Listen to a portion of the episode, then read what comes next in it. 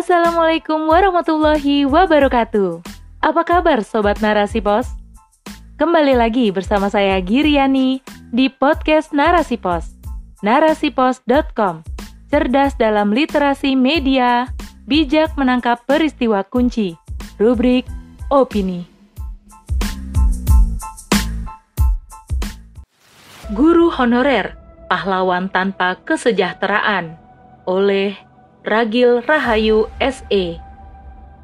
Janji kesejahteraan guru kembali digaungkan pada peringatan Hari Guru tahun ini.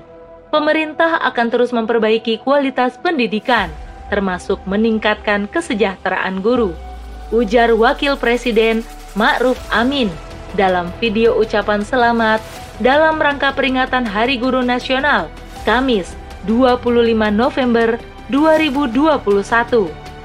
Janji ini menyeruak di tengah penantian panjang para honorer untuk diangkat menjadi ASN.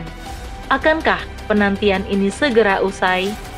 Pentingnya guru bagi sebuah bangsa tentu tak terbantahkan lagi. Sayangnya, jumlah ASN guru tak mencukupi kebutuhan tenaga pengajar. Jumlah guru ASN yang mengajar di sekolah negeri hingga tahun 2021 berjumlah 1.236.112 orang. Sedangkan guru honorer yang mengajar di sekolah negeri ada sebanyak 742.459 orang guru atau 36 persen.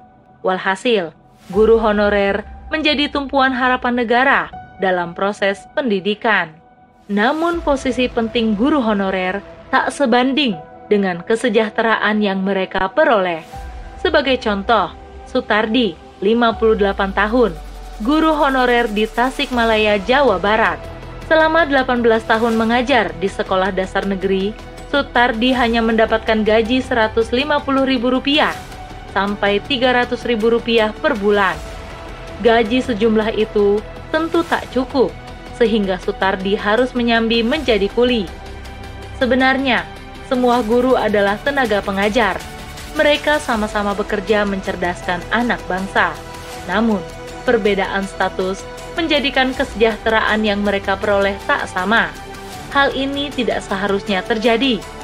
Semua guru berhak mendapatkan gaji sesuai dengan hasil pekerjaannya. Islam mengatur masalah gaji guru secara adil. Semua guru yang bekerja pada negara adalah pegawai negara tak ada dikotomi ASN versus honorer. Negara wajib menggaji para guru tersebut sesuai dengan hasil kerja mereka. Pada masa khilafah, gaji guru sangatlah besar. Sebagai gambaran, pada masa khilafah Umar bin Khattab radhiyallahu anhu, gaji guru sebesar 15 dinar atau sekitar 48 juta rupiah. Sistem penggajian yang menyejahterakan ini terus terjadi selama masa khilafah. J.W. Draper dalam History of the Conflict menyebutkan bahwa di Madrasah Nizomiyah yang didirikan pada masa khilafah Malik Shah, seorang profesor di bidang hukum menerima gaji sebesar 40 dinar atau sekitar 128 juta rupiah. Sementara profesor yang mengajar di sekolah lainnya di Mesir pada masa yang sama mendapatkan bayaran sebesar 60 dirham sedangkan asistennya mendapatkan gaji 40 dirham. Bahkan, pada masa itu, ada seorang pengajar yang menerima gaji sebesar 1000 dirham. Selain mendapatkan gaji yang besar, para guru juga mendapatkan berbagai fasilitas sebagai warga negara, yaitu jaminan pendidikan, kesehatan, dan keamanan secara gratis. Layanan yang terkait kepemilikan umum dan pelayanan publik, seperti listrik, dan gas juga gratis. Berbagai jaminan ini menjadikan para guru bisa mengalokasikan gajinya untuk kebutuhan sandang, pangan, dan papan secara optimal. Para guru tidak dipusingkan dengan urusan bayar listrik, gas, BBM, sekolah anak, biaya berobat, dan iuran keamanan. Demikianlah gambaran kesejahteraan para guru di dalam sistem khilafah. Kondisi demikian tentu tidak akan terwujud dalam sistem kapitalisme saat ini, di mana segala hal dikapitalisasi, termasuk pendidikan. Saat ini, pelayanan pendidikan dikapitalisasi, sehingga biaya pendidikan melangit. Namun, kesejahteraan guru tak kunjung membaik. Bahkan, beban hidupnya semakin berat dengan kondisi ekonomi yang serba bayar dan serba mahal. Gaji yang minim harus dibagi untuk biaya sandang, pangan, papan, kesehatan, pendidikan anak, BBM, gas, dan lain-lain. Walhasil, guru honorer menjadi pahlawan tanpa kesejahteraan. Kesejahteraan guru akan terwujud dengan sistem Islam, yakni khilafah. Karena khilafah memosisikan ilmu pada posisi yang tinggi. Menuntut ilmu adalah wajib bagi setiap muslim, sedangkan guru adalah profesi yang mulia karena termasuk menyampaikan ilmu yang bermanfaat yang berpahala tak putus-putus. Negara khilafah sangat memprioritaskan pendidikan. Khilafah mengalokasikan dana yang besar untuk pendidikan.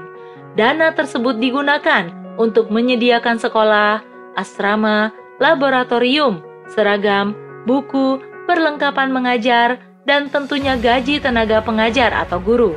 Hebatnya, semua itu disediakan secara gratis bagi seluruh rakyat. Hasilnya adalah kemajuan sakofah, ilmu pengetahuan, dan teknologi yang luar biasa.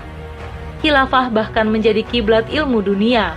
Pada masa khilafah Abbasiyah, bahkan orang-orang Eropa, termasuk para putri dan pangeran, dikirim untuk belajar di daulah Islam.